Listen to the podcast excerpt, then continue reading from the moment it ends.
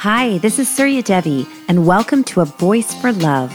I'm a world music artist and healer from Vancouver, Canada, with over two decades' experience serving individuals from all walks of life. We're going to be speaking with leaders and visionaries from around the world in the field of art, music, activism, health, education, spirituality, and more to talk about what it means to be a voice for love. We're going through massive changes on the planet right now, and I believe that what the world needs more than ever are people who are aligned, heart led, and who can speak from the soul to help usher in even bigger shifts that will elevate us all into a more harmonious existence together. Thank you so much for joining us.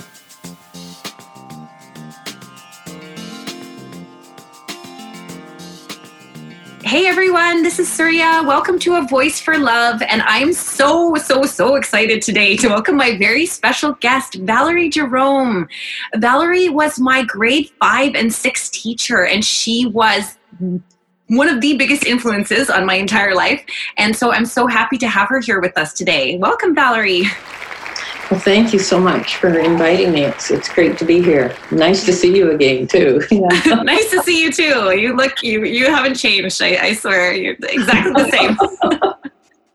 um, so, can you tell everyone a little bit about yourself for anyone who doesn't know who you are? Well, um, let me see. Uh, what can I say about myself? I had a wonderful teaching career for 34.69 years. I loved teaching. And it was important for me to become a teacher because the people who saved me, who kept me whole, or at least tried to keep me whole, um, were the teach a few of the teachers. Sadly, not enough of them, but you know, two in elementary school and uh, one in high school. Uh, they, they were enough to, you know, keep me hopeful and it made me realize how much influence teachers can have on the lives of their students you know if they've got one person who makes them feel adequate or capable you know for a year it helps a lot so um, prior to becoming a teacher of course i was a uh, resident. I was born in Winnipeg. Um, we came to Vancouver in 19, North Vancouver actually, in 1951. So I grew up on the North Shore, and our schooling experience for the most part was extremely traumatic, um, especially our first days at school in North Vancouver. And um, Fortunately, all the racism that was pounding down on us abated considerably when both my older brother and I got involved in athletics. And uh, I, at 15, and he at uh, 18, became Canada's champions in sprinting. I won the senior women's 160, the long jump, etc. And uh, Harry won the senior men's 100 and 200, and he went on to set seven world records. And he competed in three Olympics and two Commonwealth Games and two Pan Ams. Me, I did one Olympics uh, at 16 and uh, Pan American Games and a Commonwealth Games. And uh, somehow that managed to whitewash us a little bit, which is one of the reasons I was uh, distraught with a story that actually you were in my class at this time. A new reader came into the school system called Under Canadian Skies, and it was the story of a little girl who was from a reserve in Saskatchewan and went to her first day of school in the big city in Saskatchewan and the kids tormented and teased her, and it went on and on and on. And one day, this one particular boy said to her, Oh, and your shoes are so ugly. And she said, These aren't ugly, these are moccasins. My grandfather made them for me. And, uh, and he said, Well, they can't be that good. And she said, Well, I bet they'd beat you in a race. And of course, she races him and she wins. And then everybody loves her. And I hated the story because it meant that she wasn't of value or worthwhile or considered a good person until she had some level of excellence. And in that case, it was running, just like for my brother and me. And I, it made me think of my older sister who didn't run, wasn't interested, or my younger brother who was mentally handicapped. I felt they were just as worthy of respect and dignity by the kids in the school without having to run to you know, sort of uh, prove that they were able or whatever. And uh, so, anyway, we ended up having a discussion. I'm sure you don't remember at all, but uh, about the fact that should people have to do these miraculous things in order to gain dignity from their cohorts, their classmates, their workmates, whatever. Yeah. So I don't remember that exactly, but, the, but I, I, I, do. There is one incident actually that I do remember that stands out. And in doing my own kind of starting to do my own active anti-racism work, it's this one memory that sticks out, and it was a really pivotal moment in my life. Now that I look back on it, and there was somebody in our class who was being silly and calling one of the First Nations boys a name. I don't know if you remember this, but it was just I think she was being silly, but um, you and I remember you asked us who else called this name. And I actually didn't. I just put up my hand and I said that I did because I wanted to fit in with everybody else. Yeah and you hit the roof. I don't know if you remember this, but you were so angry and you reprimanded all of us. You brought in the parents and you said, nobody better ever call anyone, this boy, a name again. Nobody better ever speak a word about any First Nations person again. And like, you let us have it. And I remember now that I've like looked back on it, that was like a pivotal moment in my life where I understood that. Um, it is never okay to express hatred towards anyone for any reason, not even joke about it, you know, in the wrong circumstances. So that was a very um, traumatizing moment for me, especially because I remember, it, well, I didn't even, the funny thing was, I didn't even call him that name. I just said that I did because I thought that, you know, you, like when you're a kid and you go along with what everyone else is doing. So I don't know if you remember that moment or not, but what you what you just spoke about too with that like that is so valid and thank you so much for saying that because it is so true we put people in our society on a pedestal when they achieve something you know and then they get different treatment but we should treat everyone the same no matter what mm-hmm. they, i don't think you should have to do some miraculous thing to be deserving of dignity and respect and i think um, that's and because it echoed so profoundly within my own life um, you know that uh, you know my dad when harry became a, a world record holder my dad was a porter on the trains which was all black people black men were allowed to do in this country. Um, uh, my dad was suddenly no longer called boy bring me my bag. My dad was suddenly mr jerome you know. And uh, yes it, it, it sort of you know moved us up a notch but it, why should somebody have to set a world record in order to get that kind of respect from other people? But you know, when you talk about things in the classroom, the time I remember perhaps people not quite understanding what I was doing was one boy in our class, we were outside playing baseball, and um, somebody got walked to first base and then I don't know how they got to second. They eventually got home, but they had never really hit the ball. And so somebody in the class said, Well, that was a Chinese home run. And I said, a Chinese home run? What does that mean? Does that mean that was a good home run? Or was that a put down of saying, you know, that that's the best a Chinese person could do was, was to just, you know, get walked and then you'd make a home run. And, um, I didn't feel the class sort of got my message. I was I was astounded that you know that it was it was not a compliment to say that that was they were basically putting it down and therefore you're putting down chinese people.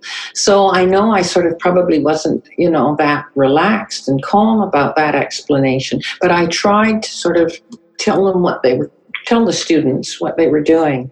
And they all all of you guys looked at me as though i were a little bit funny but nobody called that a chinese home run anymore. And um, I think so much of it. And the other thing was, you know, eeny, meeny, miny, mo good God, I was sick to death of that. I heard that all the way through my schooling as though, you know, it's the only way to sort anything out was this eeny, meeny, miny, mo, catch a nigger by the toe. I, it used to just drive me crazy. Oh, so, I remember the Chinese home run. That was uh, that's so funny. I was smiling for a moment because I oh, I remember that that was her name was Ada. I remember that. Well, the, the person said it was a boy. Okay, but that it had something to do with there was a Chinese girl in our class whose name was Ada, and I think that's we where. We never had a girl named Ada in the class. Let me okay. tell you, I know the names of my kids. But anyway, it, was a boy, and he was a very nice boy. And as a matter of fact, even though his mother ended up having to become involved in this conversation, the mother still wanted me to have the twin brothers the next year, um, which I didn't hang around for. I left the school at the end of that year. But um, you know, I, I think people thought maybe I was a little strong on some of that. But I didn't, it was, it's so inured. The sense of being so unaware is so pervasive. People are really insulted if you tell them that they're privileged. They have no idea how privileged they are, you know. But, you know, the whole business of, of not wanting to be like the others. I have to tell you a really profound experience that happened to me. My first day of school in North Vancouver, I was going into grade two, and my younger brother was going to be going into grade one. And as I said, he was mentally handicapped. My older brother, Harry, was going into grade five, and Carolyn was going into grade four. And we went to school that first day after Labor Day, September of 1951. And we didn't even get across the road. Our school, our home was across the There were hundreds of children with rocks.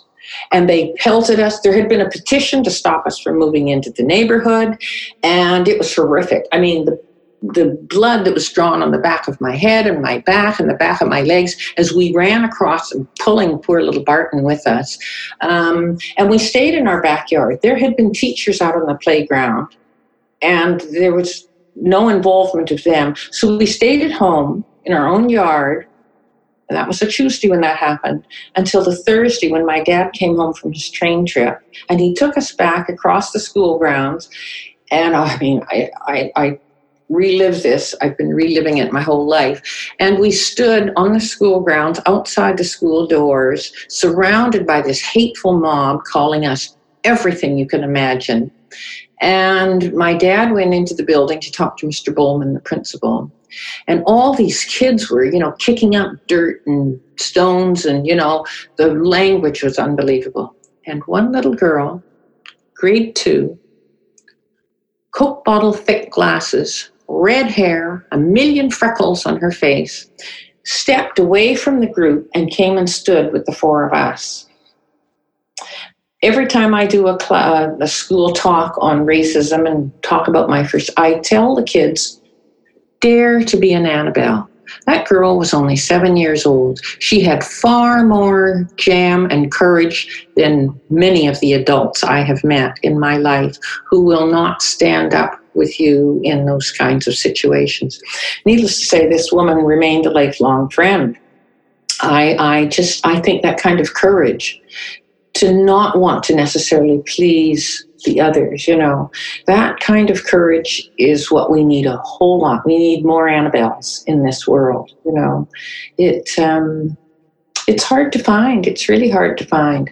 I've been in staff meetings on school at schools where, you know, the principal has said, Well, I don't care if so and so is being called nigger, you know, she probably deserved it. She probably kicked somebody in the nuts. That's a direct quote from a principal in a staff room, staff meeting in this city. And the rest of my staff stayed silent. So I had a, a I organized an anti-racism workshop for a week after that because I was shocked that my fellow staff members were so unwilling to stand. Anyway, so we hosted this. I brought in the most blonde, blue eyed, Swedish looking woman to run this workshop, somebody totally non threatening, but a wonderful anti racism um, advocate. And no sooner had the meeting started than the principal and a third of the staff got up and walked out. Said, we don't believe in all this political correctness, you know.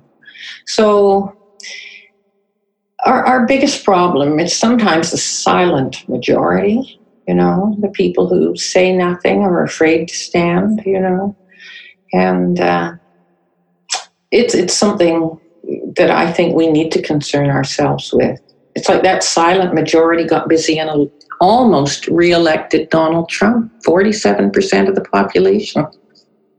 So, yeah. I know. Wow. Thank you for sharing that. I don't remember that Annabelle story, but that was like. No, I, I probably didn't tell you about it, but um, it's it's on one of the. Um, I think I told you about the Vancouver Historical Society Valerie Jerome uh, talk that I do, and uh, you'll find it in there. Okay.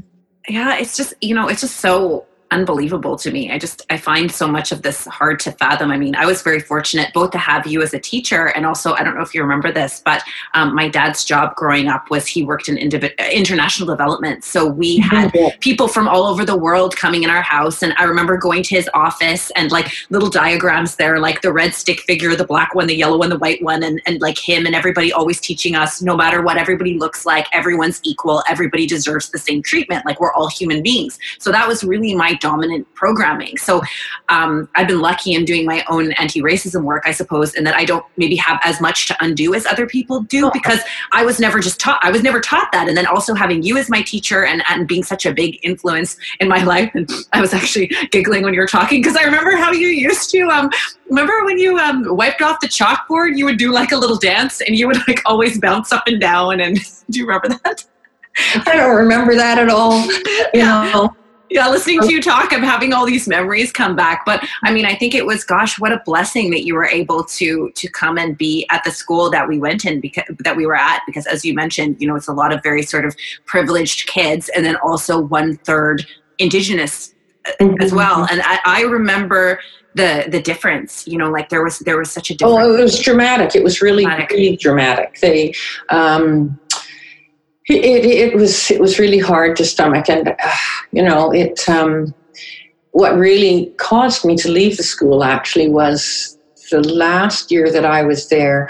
There was going to be we none of the parents in the community nor the teachers nobody likes split classes. So in order to um, avoid having split classes throughout the school to make the class size even that year it was decided that if we just took three kids out of the grade 7 class and put them into my grade 6 class that um, those three i would be called theoretically a six seven split, but then there wouldn't have to be split classes by just making this. And of course, without any discussion as to who these three people might be, it was just automatic that they were three very vulnerable kids who wouldn't have parents coming to um, advocate on their behalf.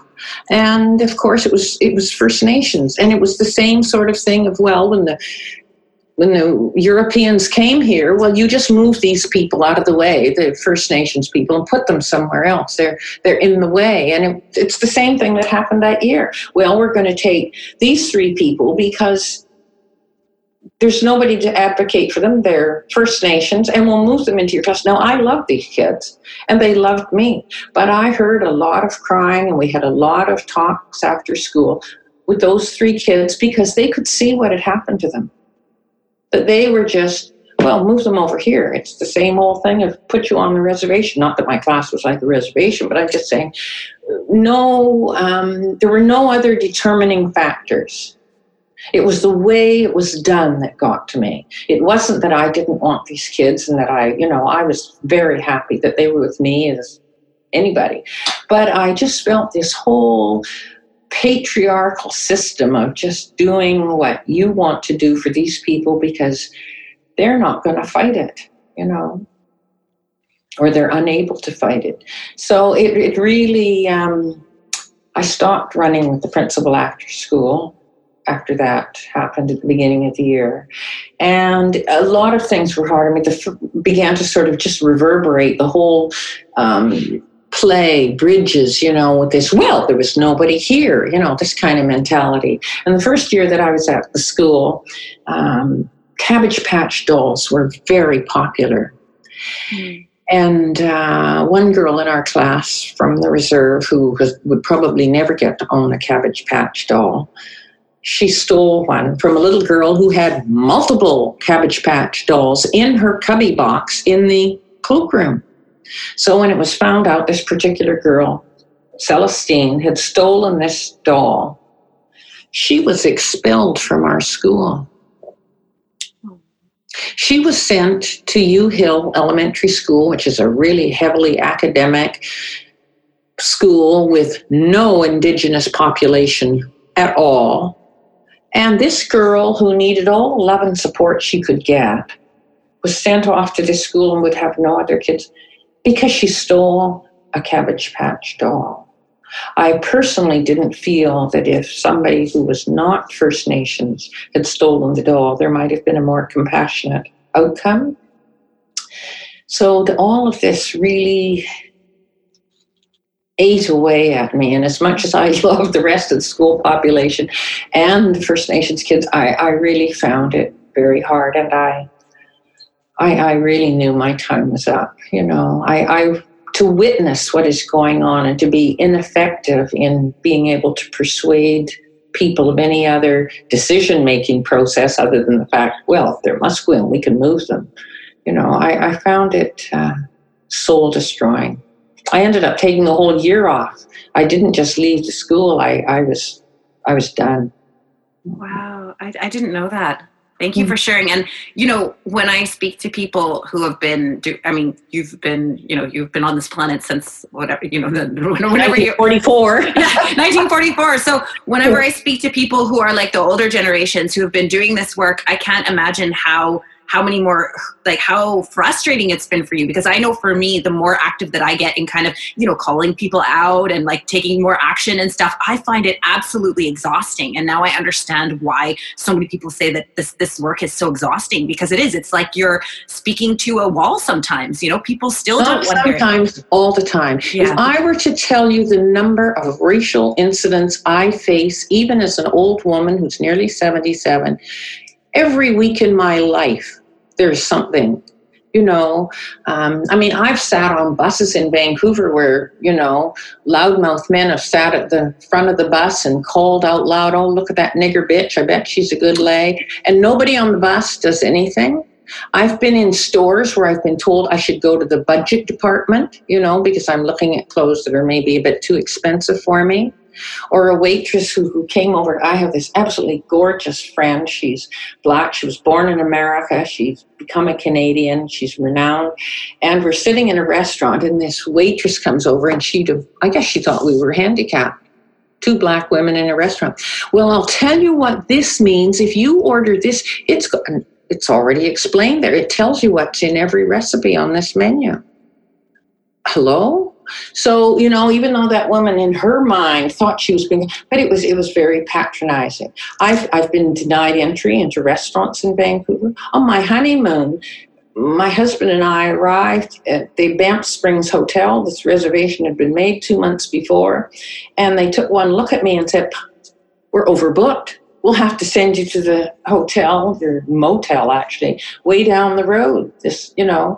I mean it's on and on. I had to get my my ex-husband to go and rent an apartment for my dad. My dad and i had gone up and down Granville street west 12th 13th 14th 15th all the for rent signs remain there after you've been there and they're telling oh we just rented it even Harry, my brother, who'd set a world record on August 25th of 1962, he was the front page of the Vancouver Sun with this 9 200 yard record set at Empire Stadium. And he had, we had to get a friend to go and rent an apartment for Harry and his wife. You know, it's ongoing. There are small slights and big slights that wear you down. I, I had an, uh, an event, I called an event not long ago in my own building where I live. I was so offended. Now, when I see that woman, you know, in the hallways or anywhere, I just flinch because I feel I'm being screwed over, treated badly every time I see her because of what she did and um, it, it wears it's a long time to be putting up with this kind of bs you know? And you watch i have a man came to me last year 2020 and said his daughter who attends she's in grade one attending a school very close to where i live his daughter was being called nigger in grade one. So he went to the principal and said this is happening. And you know what the principal said in 2020 Vancouver? Well, we didn't have any racism at this school until you came. Oh my God. I, just. I mean, I just felt so bad for this man because obviously his daughter was the only person of color in the school, and um, she didn't have a brother or sister. Her, her little sister was still in play school, which is how I got to know the family. Um, you know, she was she was facing that alone every day. And I don't know that they had any Annabelles at the school. you know. So it's um, it's it's wearing. I mean, I just felt so bad for this man, you know, and I I didn't know what I said. Go to the board, go to the school board. But the school board at times can be an accomplice too, and I have many stories of you know things. Not if it's like the principal who said, you know, well if so and so is being called a nigger, you know, she must have deserved it. School board knew what was going on at that school, and nothing ever happened. So I wish I could be as hopeful as people keep. Oh, we've turned a corner. Since George Floyd died, my heavens, the world has changed. Everybody's changed. I'm not there. I'm not on that page yet. You're not the only one. I, have talked about this a few times with people, both in conversation and on the podcast. You know, there's people who are like, oh, we ended racism. You know, they think that because some people showed some interest last year for a bit. Like that, one one thousandth of the population of the city, you know, showed up. You know, the other, you know, they, they don't imagine how many people stayed at home you know? So so when they show up for a rally you you know unless you've got a million people there i don't think you've got uh, the majority of the or half even of the population. So, so why do you think why do you think I mean, again, I'm like a bit of an anomaly for so many reasons, and like I get this and I have for a long time, but why do you think it's so difficult for people to understand this or people with privilege to understand the struggle of people like other, other people who, who are okay. really in the struggle? First of all, I'll start with the fact that there used to be slavery. And you know, slavery was carried out by good Christian people. They did not see themselves as bad, they saw black people as less than. They were cargo that was itemized on ships. They they were belongings. And then I'll tell you the story of our country. We did have, at the time of Confederation, 60,000 black people living in this country. And they came either, you know, because when the Americans finished their War of Independence, the British had given freedom to any black people who fought with the British in the US, and so they came to Canada. Canada had slavery as well. In the 1700s, we've got lots and lots of documentations of, of slave sales in, in what is now Quebec and Ontario. Um, but in 1909, our Prime Minister, Sir Wilfrid Laurier, passed a law that immigration into Canada was limited to blacks 100 per year. So between 1909 and 1960, the number of blacks in this country went from 60,000 to 18,000. And the men who came into the country were channeled into portering on the railways. So, for so many white people in this country, they've hardly known a black person because black immigration was really limited, really limited. In the 1950s, when we got the CFL, Canadian Football League, we started bringing in a few black players. And in 1956, um, UBC actually brought in some Caribbean students who were black. But for the most part, you know, we were out of the way. It's like as I grew up, I didn't see the First Nations people who lived on the North Shore. They were kept in the residential school. It was on the reserve in North Vancouver. Um, they were not part of the larger community. And for Black people, you know, um, there were fewer and fewer of us. And we mainly lived in cities that had railway, you know, terminuses like Winnipeg, Toronto, Vancouver, and Vancouver's black population was very small. We knew every black family that was here because their fathers were, in fact, railway porters. And the Canadian National Railway would have this big Christmas party, and we'd go, and it would be just for the porters' kids. You know, it wasn't mixing up, you know, the conductors and the trainmen and, you know, the rest of the people who worked for the CN. And we would see the Crump family and the Ramsey family and the Risbys and the Collins. And other than that, then we'd go back to, you know, North Van, Collins for the family. They went to Burnaby. Um, so people, they think they're good Christian people, but their ancestors were involved in slavery. There were very few of us here, and we were distant. The school system is set up to inculcate children in the values of a country. That's what a school system does. And so our books were full of white people, and the only black people and First Nations people in the books were half dressed people who were somewhere in Africa or they were primitive looking, in quotes, primitive, uh, indigenous people. So the education system reinforces the existence of white Canada, which is what Mr. Um, Laurier uh, wanted our country to be. And nobody bothered revoking that law until John Diefenbaker, a conservative, in 1960 brought in our Canadian Bill of Rights.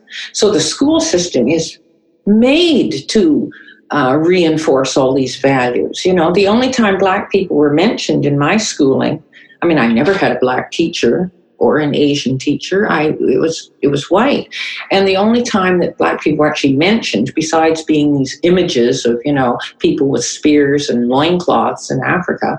Um, was in the music program where we had songs by good old Stephen Foster of Happy Darkies on the plantations, longing for the cotton fields.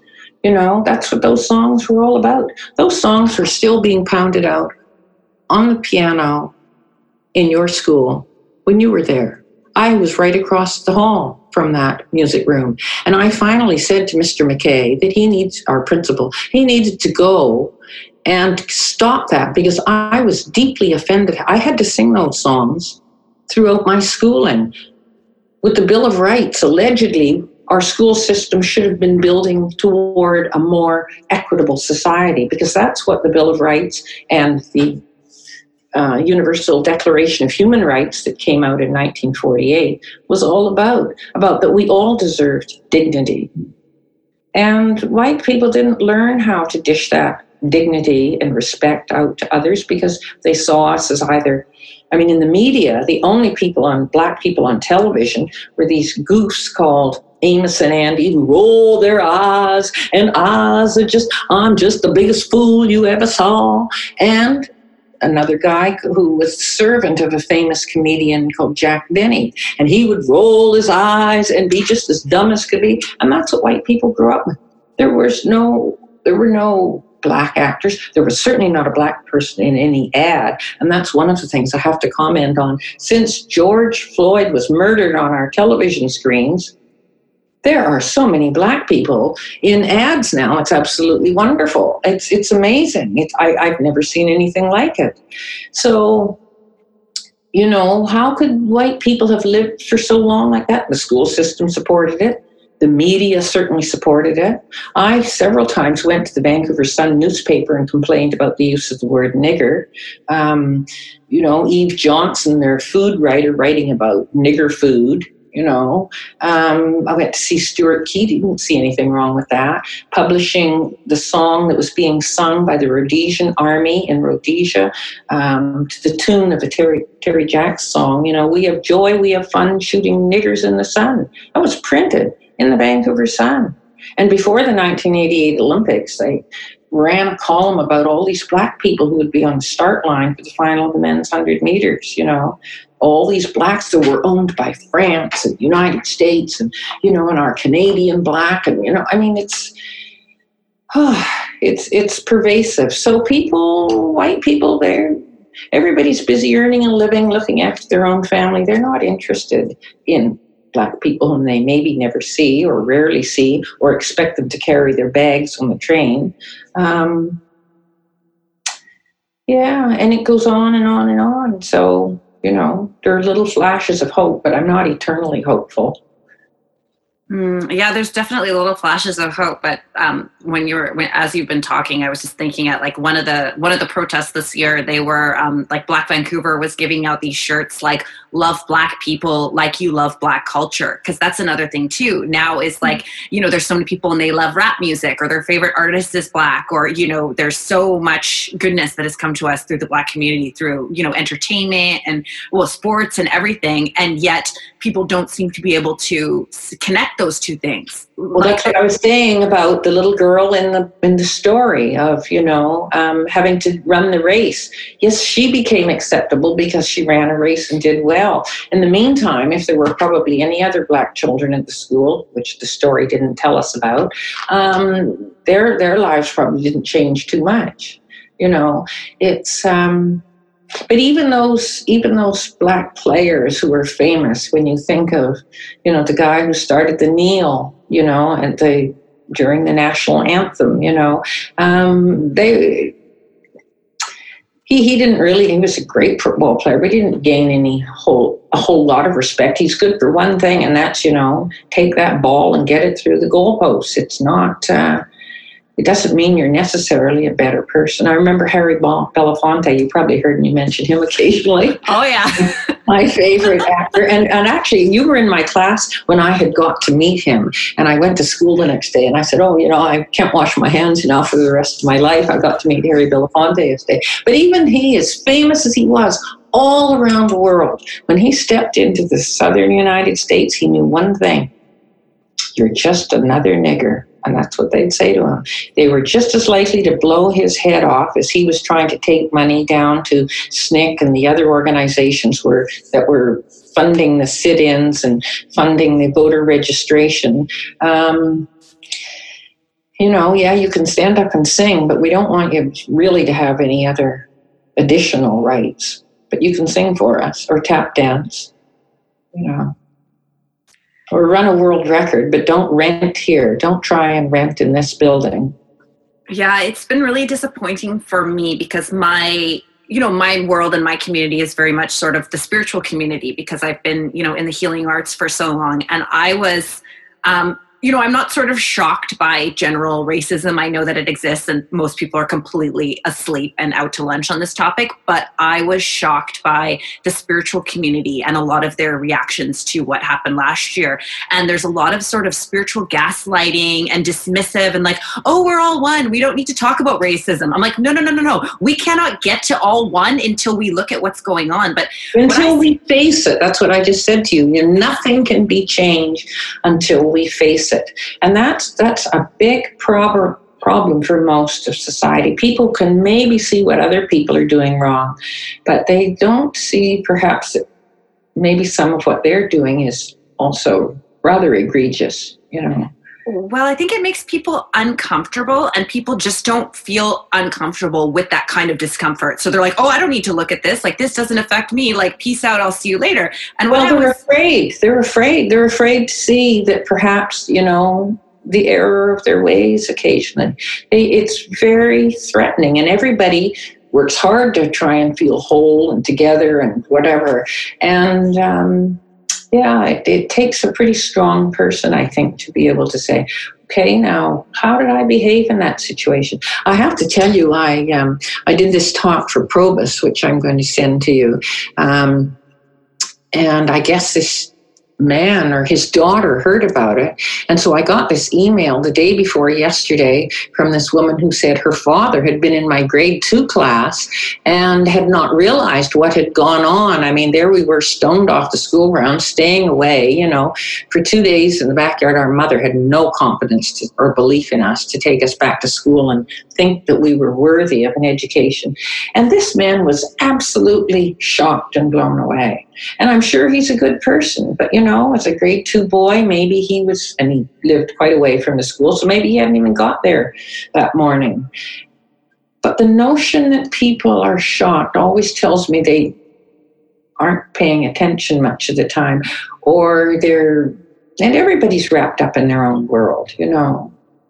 They, they, they've got their kids to raise, they've got, you know, so they're not really looking around. But I think sometimes it's pretty glaring and it's, it's shocking that we choose to to look the other way or to not not get involved. There you go. Don't get involved. Yeah. Yeah, it's this came up on another talk that I had recently. I was saying like, you know, all of these events that have happened and really come to light in the last year, especially in America, there's been so many mostly white people saying, This is shocking, this is shocking. And, you know, well, know. hello. yeah, hello. Like, yeah, this is actually a, you know, in some ways it's sort of milder than it's been in, in other ways, even though it's absolutely terrible, especially in America. But I had a lot of rude awakenings this, you know, in the past few years about Canada because I was sort of under this, you know, had, and in many ways, you know, Canada is a wonderful multicultural community. I've always had the good fortune to, you know. But you know, I have a thing about multicultural. I am tired. I, I want to be seen as a Canadian. That's one good thing about making an international team. You get a sweatsuit and it doesn't say black Canadian or Chinese Canadian. You're a full Canadian. The rest of the time, you're marginalized. And I think to some degree, people say, well, I'm not a black Canadian. I hang out with white Canadians. And no white Canadian's called a white Canadian. And 1994, Neil Bissoondath wrote a book and he said, You know, I, my whole life living in this country, I've been called a Trinidadian Canadian. I want my children to not be a hyphenated Canadian. I want to be, I want them to be Canadians. And you know, one of the, one of the sad things about that is in, in our country, as a Caucasian person approaches you, they look at you and they can see only one thing, and that's your color. And so they say to you, where are you from? I bet nobody comes up to you and says, Where are you from? I bet you don't get that at all. But every person of color gets it mm-hmm. all the time. Where are you from? Well, why should I, why do you think I'm from? Canada is allegedly full of made up of white people, brown people, black people, red people, yellow people. Aren't aren't we all Canadians? You know, we just we you're telling me that I'm not from here. When you say where you're from, you're saying, well, you're not one of us. That's what you're saying to me. And I'm tired of that. Why are you asking? Nobody asks my friend Alva. Nobody asks my friend. As a matter of fact, at at, um, at Southland School, where you were, one day Mrs. Wilkinson, a dear friend of mine, our wonderful secretary, came into the classroom, and I she had that New Zealand accent, and I said to the class, "Were you in Bill Michelle's class?" Because mm-hmm. I said to the class, "Who was the real Canadian here?" Mrs. Wilkinson, who had been here. I remember this. I remember this. And everybody, every hand went up. The real Canadian is Mrs. Wilkinson. Why? Because she was white. She still had her New Zealand accent. Uh, that's this is what people think a Canadian is. It's somebody white, and if you're not white, I have a friend, a white English woman who wasn't even born in this country. She said to a young man from Ahousaht, who was our server in a restaurant in Nanaimo, she said, "Well, where are you from?" Well, let me tell you, the people at Ahousaht have been sitting on those lands for 30,000 years. If anybody's, where are you from? It should have been her. But because he was a person of color, he was not one of us. He must be from somewhere else. And that really gets on my nerves. It really does. My grandfather was in World War One. He ran for Canada in the 1912 Olympics. I think we've been here for more than a hundred years, and people say to me, Where are you from? I don't even answer them. I walk away. I'm sick to death of it. You're always telling me that I don't belong, that I am from somewhere else. Rosemary Brown was our first black woman elected to the legislature.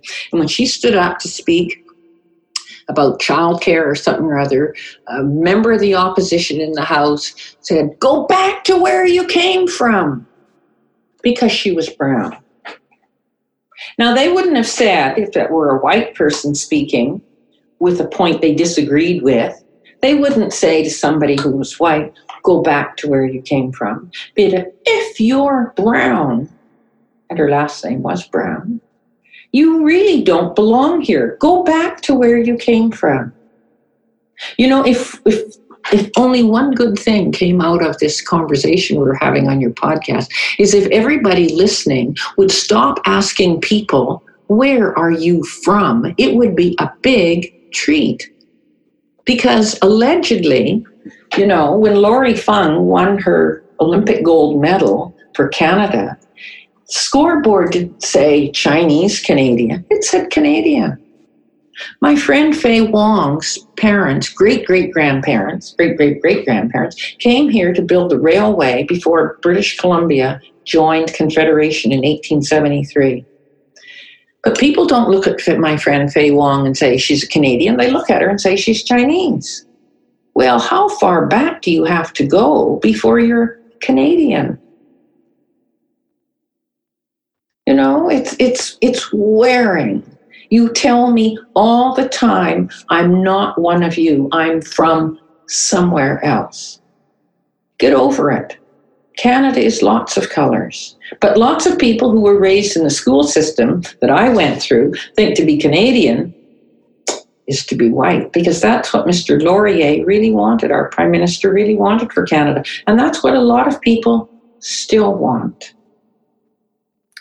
It's true. Yeah. Thank you. Thank you so much for sharing that. It's so valid. And I've heard that so much. And I've thought about this a lot myself because so my grandparents were not born in Canada my mm-hmm. parents were and then my me and my siblings were. So that makes me i think it, it, i always get confused like second or third generation canadian. Mm-hmm. and i have many friends who are not white whose families have been here for way longer than me. Yet like you said when people look at me i've traveled and been with people that are not white. And when we're in another country people have a hard time understanding that like they think they look at me and they're like oh you're canadian because of the you know the, the skin thing. So it's it's it's really and I've heard that a lot. It's very um, it's very frustrating because but it doesn't it doesn't change. You know, even CBC was running an ad. I don't know, maybe six months ago. I heard it on the radio, and I nearly stopped the car and started to clap because you know, they were saying, stop asking people where they're from. Canadians come in all colors. And when you consider this continent has been mostly a continent of color for millennia with the First Nations people and the millions, 25 million slaves that arrived on these shores, um, you know, from 1600 onward. I mean, the bulk of the people were either First Nations or Black for a long time. But, you know, we don't see that here. We see it as a white place to live. And these idiots down in the States, Proud Boys or whatever the hell they're called, whoops, pardon my language, you know, these people, um, they think they've got sort of more rights to be here than even indigenous people. Hello? Like, what clock are they using? I don't know, but I've seen some of the most bizarre. It's almost hard for me to understand that these people, when I see them, I'm like, are these people for real? Because I can't even imagine. Like, I saw this video of this one woman crying. She's like, President Trump, please, it's our country, it's our country. And she, it was real. And I was like, what is wrong with these people? And absolutely, like you said, I mean, I was reading something the other day speaking about like, stop calling BIPOC people minorities because actually, if you look at the world population, it's a majority. It's not a minority. You know, there are more people when you combine, say, like Black people, Asian people, people from India, etc., etc. full of color. Yes. Even even if you go to Stockholm, which I've spent a lot of time in Stockholm, you know the black population is there because they've taken in so many refugees from not only the former Yugoslavia and not only the Chileans from their 1974 coup, but from Africa. They, they the people in the south of Sweden haven't quite been as enthusiastic, but the people in Stockholm have. And I just sort of think, you know, what's this notion of white? Like, where do they get this sense of we are the dominant culture? And we've inculcated people with that with with education.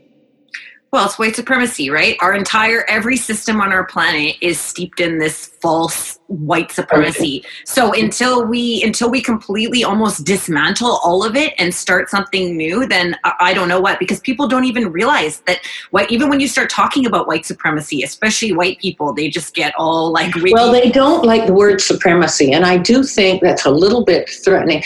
I have a wonderful friend, Karina Reed, who does a well, you know Karina Reed. She does so much good work and I sometimes want to say don't use the word supremacy because it terrifies these people. The moment you use that word, people think that you're a Ku Klux Klaner or, or you belong to the Proud Boys. You know, you've got to be a little gentle with some of these people and just say, you're privileged instead of saying you're a supremacist. You know. Oh, but even that, even that, people get so. Oh, I know. Oh, I know. Their nose is so out of joint, but they don't have quite the same level of hostility toward the term that they still have, that they have for the word supremacy.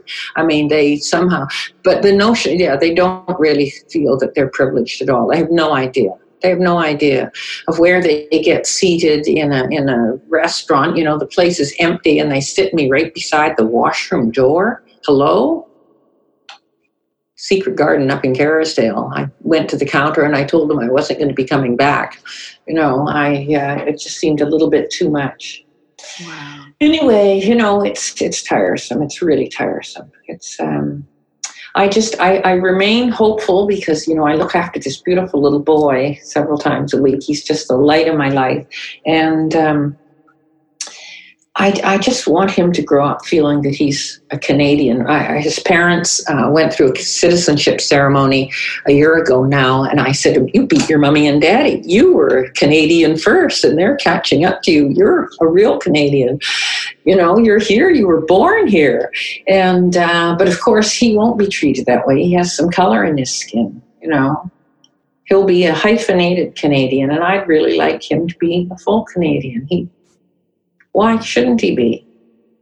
Oh, he should be, and I hope that I. But I'm glad you remember that that lesson with Bill Michelle. That's really good because Christina Cockle didn't remember it. And I was saying, oh, I thought it was the one lesson I actually sort of, you know, tried to sort of hammer oh, something. I, I remember a lot. You hammered a lot into my brain. I mean, I'm a vegetarian. Well, I'm sorry, I was hammering. I should have been gently, but obviously it didn't work on you. Well, no, it it was necessary because it is. I mean, children don't need as much hammering because they're opening. So hopefully, if you can, you know, not hammer, but yes. that's the thing. If you if you get the um, information into the children young enough, then they can actually like me. But it's more than information. It isn't information. It's got to be compassion.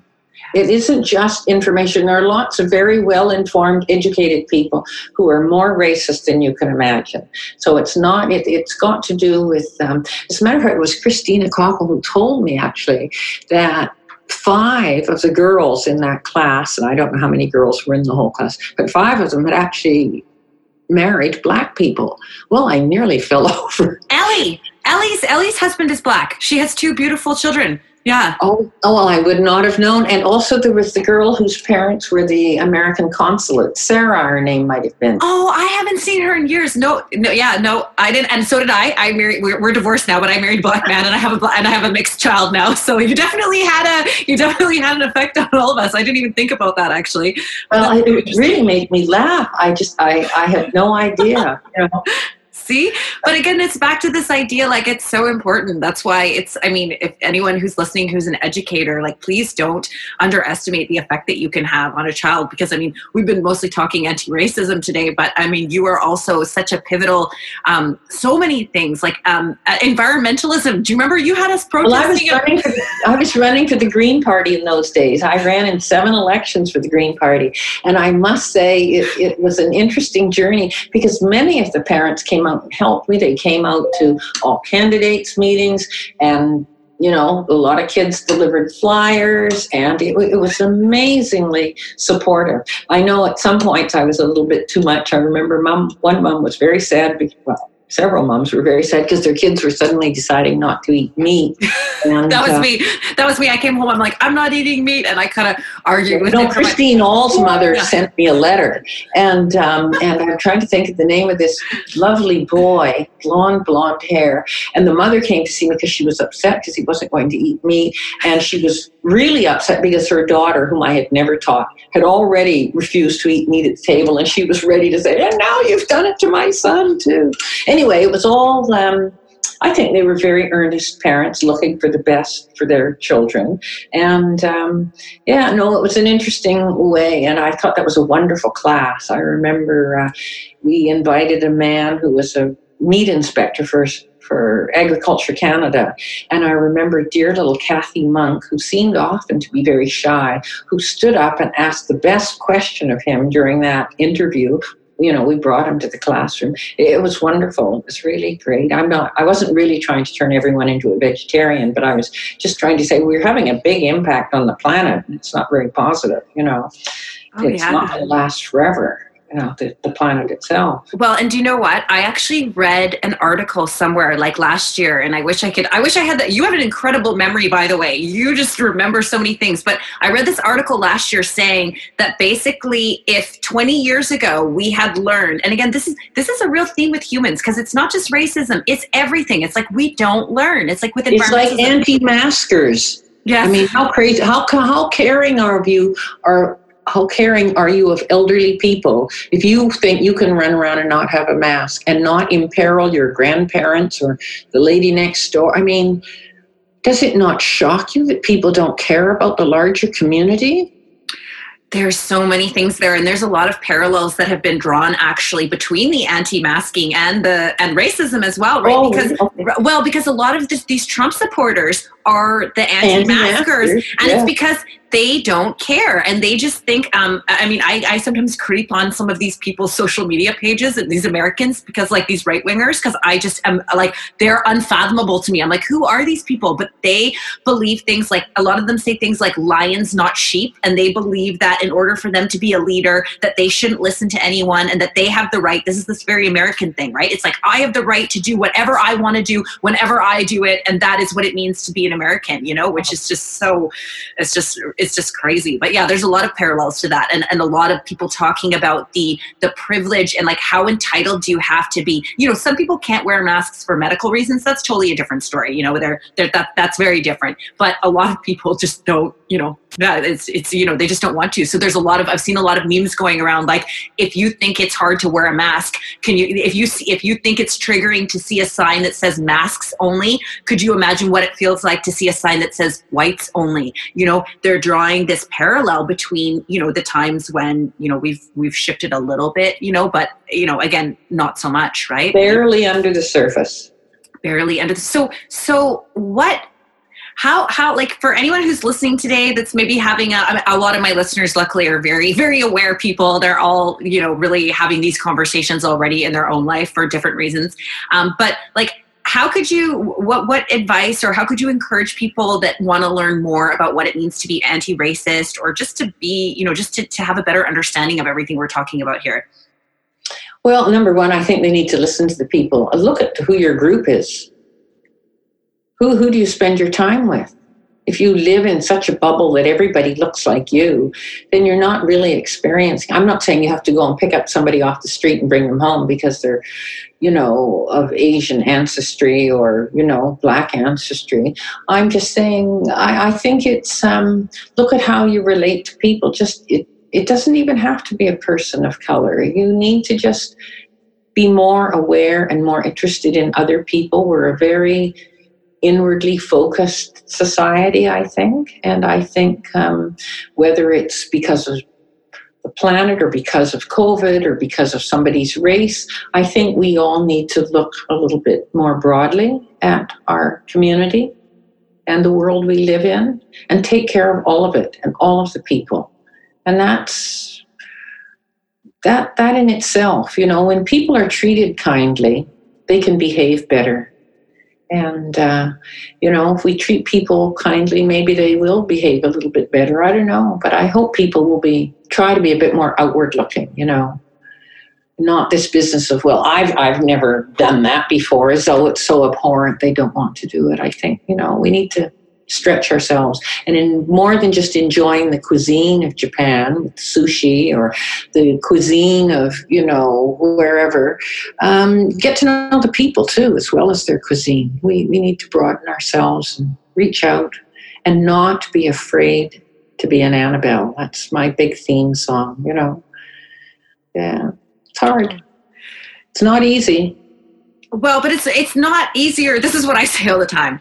It's because what I observe is like people with privilege, they, you know, people talk about white fragility and all this kind of stuff, right? It's like people with privilege are, they don't want to feel uncomfortable. The moment they feel uncomfortable, it's like they just shut off. And their privilege allows them to shut off and not deal with it because they can mm-hmm. just walk through their life and be not have to deal with the same kind of things. So what I always say to people is like however uncomfortable you feel is only like a fraction of how other people feel every single day. There's people who don't even feel safe to go out of their house. They mm-hmm. don't I mean, I have a uh, my last guest actually was Dawn Pemberton Pemberton. I don't know if you know who she is, but she's um like Vancouver's Queen of Soul. She's a soul singer. She's a friend of mine. But um, she gave a talk in a church in Kerrisdale actually a few years ago that I went to, and that talk was mind blowing. There was about 400 people in the church that day, mostly older white people, and she talked about her experience growing up in Vancouver as a black mm-hmm. woman. And I think she just blew everybody's mind. And she said that even still to this day, her, I think in East Van, one of the drugstores that she shops at, she will get followed around by the security guard when she's shopping. Oh, listen, I, I still have this experience. You know, yeah. if I haven't bought something in a hurry, they think I'm there to shoplift. And as I said on global television news last week, people think we're either dirty, or we're stupid, or we're criminal. They, you know, one one restaurant didn't let me in. They thought I was a hooker. What? Yeah. Wow. That we don't let women like you in here. But I, I want to go back to the business of uncomfortable mm-hmm. and go to the idea that people who do not want to get COVID are dying to have those minutes of discomfort to get an inoculation. Mm-hmm. People are, will take on that pain and I think it's the same thing. Stretch yourself a little bit, have a little bit of an inoculation, get to know somebody else, get used to your own fragility, and move on. You're prepared to have a little bit of pain in order to avoid COVID. Maybe have a little bit of pain by opening up. Get vaccinated, you know, in a in a different context. Yeah, absolutely. I mean, it, it, that's the thing. It is. I mean, I was having a discussion with a friend of mine. He got very angry with me because he's, you know, of European, and and his, you know, all humans have been through struggle. I don't think anyone's trying to deny this, but when I was oh, trying to, to to to point out some privilege, he got very upset with me and was like, "Don't call me privileged. Don't talk about white privilege." But you know, it's so it's I. I it, totally just, it just reflects how little they know of people of color. Yeah. When they don't understand how much privilege they have, they need to listen to that speaker, Dawn Pemberton. They need to turn on to my um, um, YouTube site, you know, Vancouver Historical Society, Valerie Jerome, and find out what our lives are like ongoing. When you say you're not privileged, you're just so unaware of what other people's lives are like. You know, yeah, and then I believe the next step after that is then once you understand what your privilege is, you have to use it in whatever way that you can. To, mm-hmm. you know, one of the first guests that I had on my show was an Indigenous healer named Asha Frost, and she's incredible. And she said something to me that really stuck with me, which is like white women listen to other white women. And she's like me, more in the healing realm. And there's been a lot of issues, again, which I, I, I don't find a lot of things shocking, but the, the piece about the spiritual people and the healers being so ignorant was a bit shocking to me because I would have expected that these people are, you know, they talk about doing healing work, they're talking about higher consciousness, and then there's other things that have just gone completely over their head and they just mm-hmm. want to bypass all of these uncomfortable issues and go straight to, well, we're all one, so we don't have to talk about racism. No, no, no, no, no. We can't get to we're all one until we unpack all of this other stuff that's happened on the planet, like, and continue to happen. And it's going to keep happening unless people actually have the awakening and understand and can actually do something about it, you know? And so then everybody. They have to have the will to do that. Yes. And the will is not necessarily there, you know. Well, because with privilege comes a lot of comfort. I find that the more I've worked with all oh. kinds of people, I, and I find that the more privileged somebody is, the more likely they are, not always, but the more likely they are to just be completely able to just like tune out and like, well, this doesn't affect me, and I have the money well, or the, the same way in which many privileged people don't understand what it's like for poor people who are on welfare and are having to stretch this little bit of money for so many days over their four children and the rent that's always going up. Um, you know, privilege really insulates you from so much of the world, and not just in terms of race, but in terms of people who um, are poor, people who have addiction problems. You know, it's. Um, compassion. We need big orders. Too bad it wasn't a food that we could, you know, passion fruit, you know, turn it into compassion fruit and have something that could, you know, help you sustain a, a more caring um, existence on the planet. Yeah. Oh my gosh, you just gave me an idea. I think we need to make a, a compassion cake recipe. oh, right, right, right, right. Yeah. So let's to end on a positive, a little positive note here. Tell everyone, like, so what do you do to keep yourself joyful and happy in the midst of all of this, like, activism work and just living your life as you continue to do? What what brings you joy? Bird watching. I'm an absolute, well, I was probably when I was at your school as well, an absolute, you know, bonkers bird watcher. Um, I enjoy this little fellow I get to see. Um, he's now five and is in school. Um, I have friends who are, you know, I'm getting old. I have a lot of friends who are unwell and are getting further down that path towards, you know, turning out the lights. And so I try to, you know, keep in touch with them. Um, I love music. I love, I'm very involved in the dance community. I'm just a gaga groupie for Kidd Pivot and uh, Radical Art Systems and, um, and uh, Tiffany and David. I never remember the name of their company, but anyway, I go to a lot of dance performances. It's uh, it's, it's really, and music does it for me. And I am learning how to play the piano, which is really hard work at my elderly age to. You know, get my fingers, which are stiff, onto the right note, and to be able to read the note. It's it's big work, but I love it. I love it. I, I'm struggling, but I love it. Oh, that's amazing. Let me know if you need any help. I, I play piano, so I'd be happy oh, do yeah. you? All right.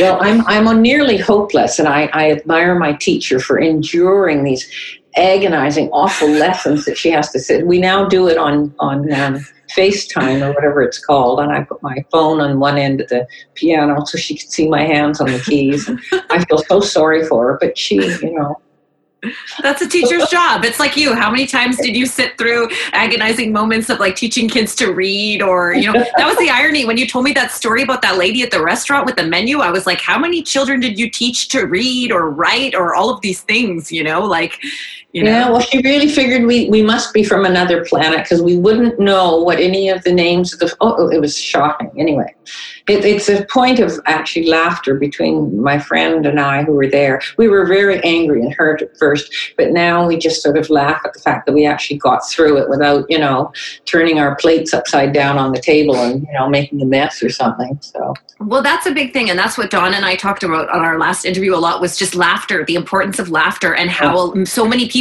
specifically enslaved anyone who comes from enslaved like african ancestry it is the laughter that has gotten them through it is the humor and how finding a way to find something funny about this actually atrocious situation which mm-hmm. I think we can all. No, no, humor's great. I I get up in the morning and my friend's view. She sent me a lot of jokes on on email and text, and uh, I have a really good laugh before I start my day, and it really helps. It really does. Well, uh, uh, Valerie, thank you so much for being here. I have to say thank you. You've been such a huge influence in my life, and I'm just so delighted that we were able to connect and, and talk. And I look forward to connecting more. And where can people, is there anywhere people can find you if they want to find you or anything you I know you're going to share. I'm going to post this, the interview or both of them that you told me about. I'll share them with everybody.